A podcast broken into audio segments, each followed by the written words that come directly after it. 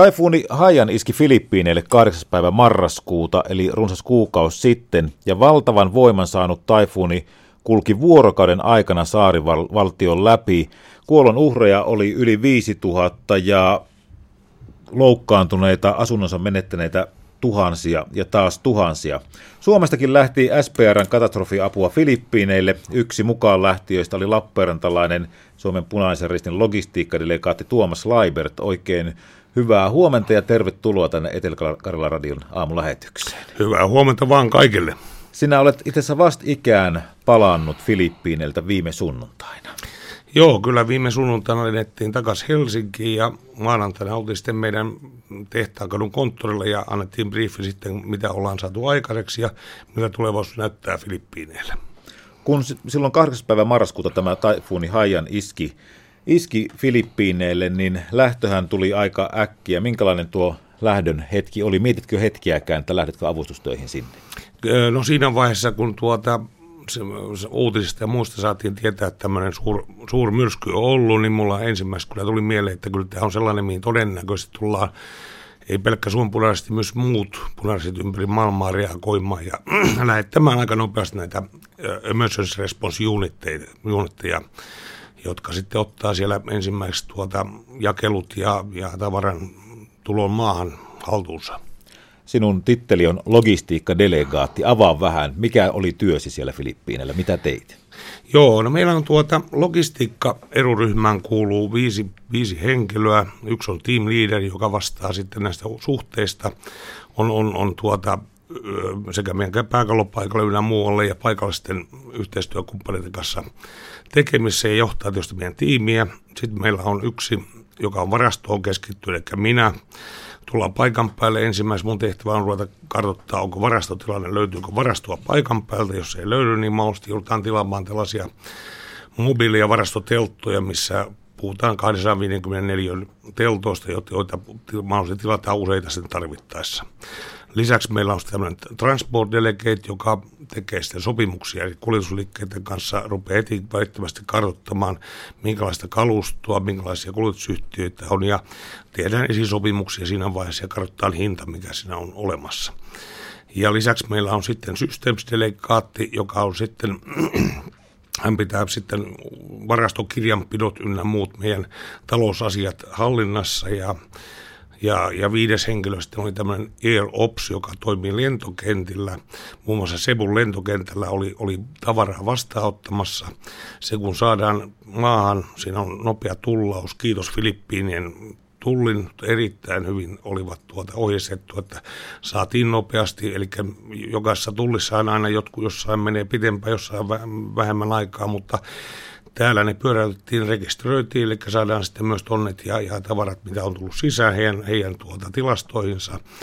Ja sen jälkeen nopea lastaus, jos suinkin pystytään, ja varastoon tavara, josta se lähtee sitten eteenpäin avun tarvitsijoille. Olen melko vakuuttunut siitä, että kovinkaan moni suomalainen ei loppujen lopuksi tiedä Filippiineistä oikeastaan mitään. Suurin piirtein osaa sen kartalla laittaa tuonne Australian pohjoispuolelle, Vietnamin itäpuolelle. Kuitenkin tuossa myrskyssä tai taifuunissa, niin kuolon uhrien määrä oli tuhansia. Sitä on varmaan vaikea arvioida tälläkään hetkellä ihan tarkkaan, mikä lukema on, mutta ainakin yli 5000. Tuossa kolme päivää tämän myrskyn jälkeen oli tällainen uutinen, että kolme päivää tuhoisan Haiyan taifuunin jälkeen Filippiineillä kamppaillaan yhä avun saamiseksi ennätysmyrskyn uhrien luo. Monin paikoin vaurioituneet lentokentät ja katkenneet tiet hidastavat avustustoimia.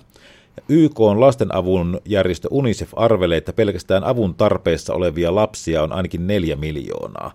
Jo nämä pari-kolme virkettä kertoo siitä, että se näky on varmaan ollut aikamoinen, kun sinne paikan päälle pääsit.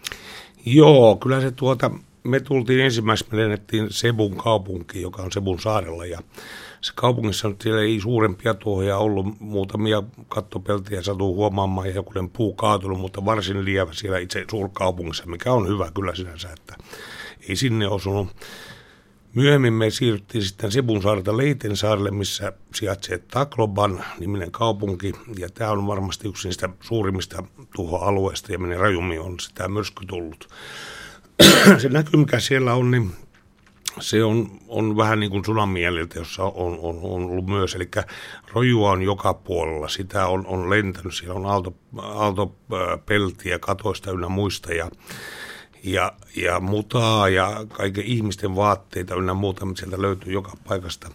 Me saavuttiin noin reilu viikko sen hajamyrskyn jälkeen tänne ja siinä vaiheessa jo Filippiinit ne olivat hyvin tuota organisoineet itsensä, eli he olivat siirtäneet jo rojua röykkiöksi kadun varsille, ne nyt oli katkeamattomia röykkiöitä ja, ja siellä oli ensimmäisiä näitä suuria katepillareita, mitkä kauhulla nosti sitten autoihin, kuorma-autoihin, avoautoihin, että saatiin ne sitä pois sitten.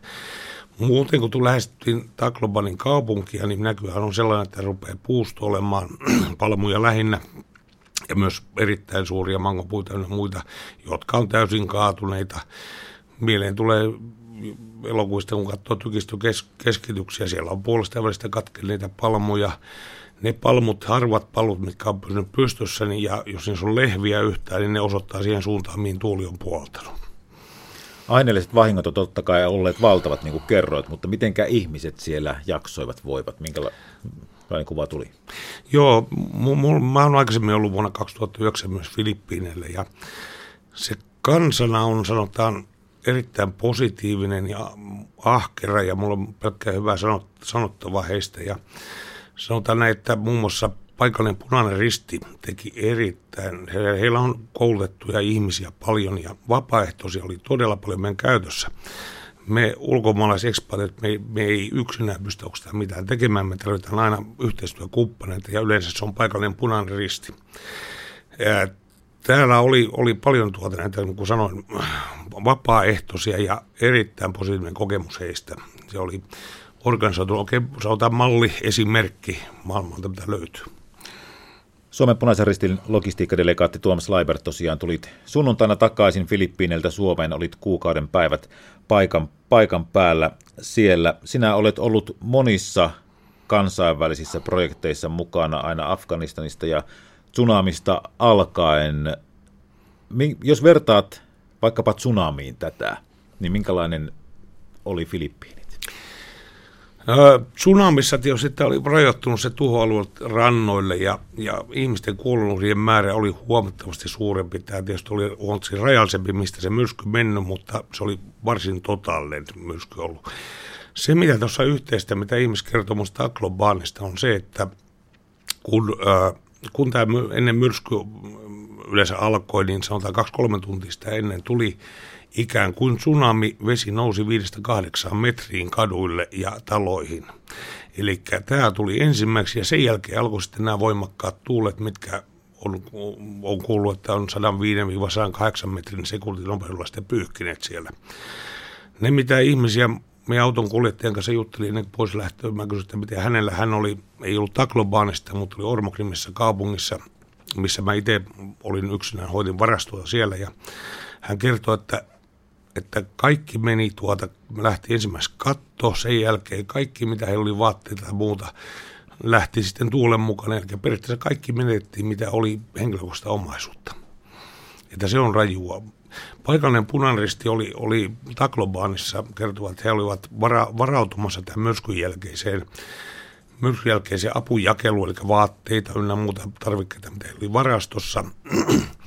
Tilanne oli se, että he kertovat, että se on kuitenkin suht matalalla paikalla siellä kaupungissa, niin kun he varautua tähän, sanoi, että yksi, kaksi, kun rupesi vesi nousemaan, heille ei auttanut muuta. He nousivat ambulanssin päälle, mikä oli siinä varastossa, ja kiipisivät katon, katon rajaan, missä he sitten oli sen verran ilmaa, että he pystyvät tämän, tämän tuota vesimassujen kanssa sitten pelastautumaan sieltä, mutta täpärillä oli sekin, että Tuomas Laibert, mitenkä itse siellä sitten pärjäsit, koska pitäähän siellä itsekin tehdä ar- siinä mielessä arkisia asioita. Pitää vielä nukkua, pitää syödä ja tekisi mieli suihkussakin joskus käydä. Onnistuuko tällaiset tai onnistuko? Kyllä, nämä, kyllä nämä perusasiat pitää olla kunnossa. Tietysti meillä on, kun me lähdetään tämmöiseen ensimmäiseen rotaatioon, mikä pistää sitten logiset asiat järjestykseen ja tuolta etsii varastot YMS-kuljetukset, niin se tiedetään etukäteen, että päivät on pitkiä. Että sanotaan normipäivä on 12 tuntia melkein minimissä ja pisimmät varmaan 19. Ei mekään jakseta loputtomiin sitä, meidän on pakko sitten huolehtia myös itsestämme. Ja Taklobanin kaupungissa me oltiin siellä hotellissa, niin siellä oli tuota, ei siellä ollut vettä eikä sähköä. Vesi jouduttiin kantaa noin 300 metriä ämpärillä, jossa sitten huudeltiin WC sekä sitten suolitti ämpäripesut suihkuttamalla, että näinhän se toimii. Meillä oli hirveän hyvä ryhmä. Meidän tuota, oli valikoitunut, mitä meidän viisi henkeä oli, yksi tanskalainen ja loput suomalaisia, niin meillä oli todella hyvä ryhmähenki. Meidän huumori osasi lentää tuolta, mikä on erittäin tärkeää mm.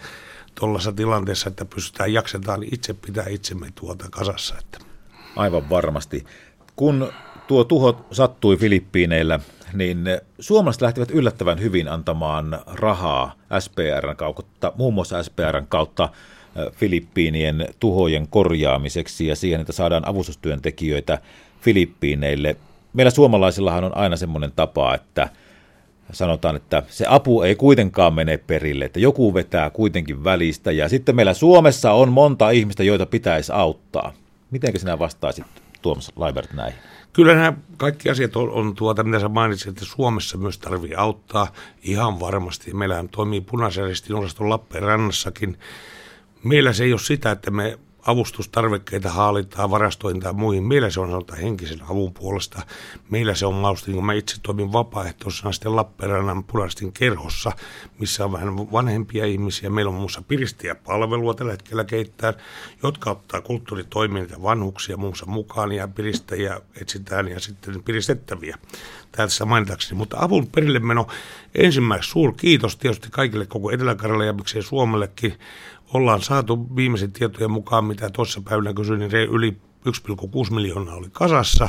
Se on erittäin kiittävä. Suomalaiset haluavat auttaa tämmöisessä tilanteessa ja mä oon todella iloinen, että e, tuota, ihmiset ovat antaneet omistaan vähistään myös. Mutta meneekö se apu perille? Apu menee perille. Mä oon tuota ollut vuodesta 2000 lähtien tässä logistikkona ja meidän tehtävä on tietysti se, että tavara, tavara otetaan vastaan, se tarkastaa, se on oikea laatusta, se ei ole huono laatusta missään nimessä, mikä on tilattu, se tulee.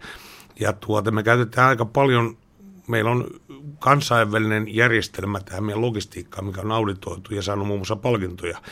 Meillä toimii joka puolella maailmaa sama logistinen järjestelmä, eli mä hyppään sitten Afganistanista Filippiinille tai mitä se muualla maailmaan pystytään aina seuraamaan näitä. Meillä on jopa tuota, käydään mä, mitä mä itse vähän jopa kritisoin välillä, jos yksi tai kaksi laatikkoa puuttuu kahdesta kolmesta tuhannesta, niin se rekisteröidään ylös, tehdään oma tutkimus. Öö, aina, mä en ole Suomessa eikä missään muuallakaan ollut missään varassa, missä ei olisi mitään hävikkiä, mutta tuolla me käydään erittäin tarkkaan läpi ja henkilökunta mä laitan yleensä sitten tutkimaan ja inventoimaan uudestaan laskemaan. Jos ei löydy syytä, me tutkitaan edelleen, sanotaan, ilmoittaa meidän jakeluihmisille, että puuttuuko kaksi, kolme, tai onko teillä mahdollisesti tullut kaksi, kolme ylimmäistä laatikkoa, jolla saada tietää, että missä tavara on. Tavara ei häviä, sen mä kyllä voin sanoa, että tällä kokemuksella, mitä mä oon itse tehnyt tässä, että se on, siitä pidetään huoli. Ja sitä kokemusta Tuomas Laibertilla on. Oikein paljon kiitoksia Tuomas, että vierailit täällä meillä studiossa tänään. Oikein hyvää joulun odotusta sinulle. Kiitos myös samoin.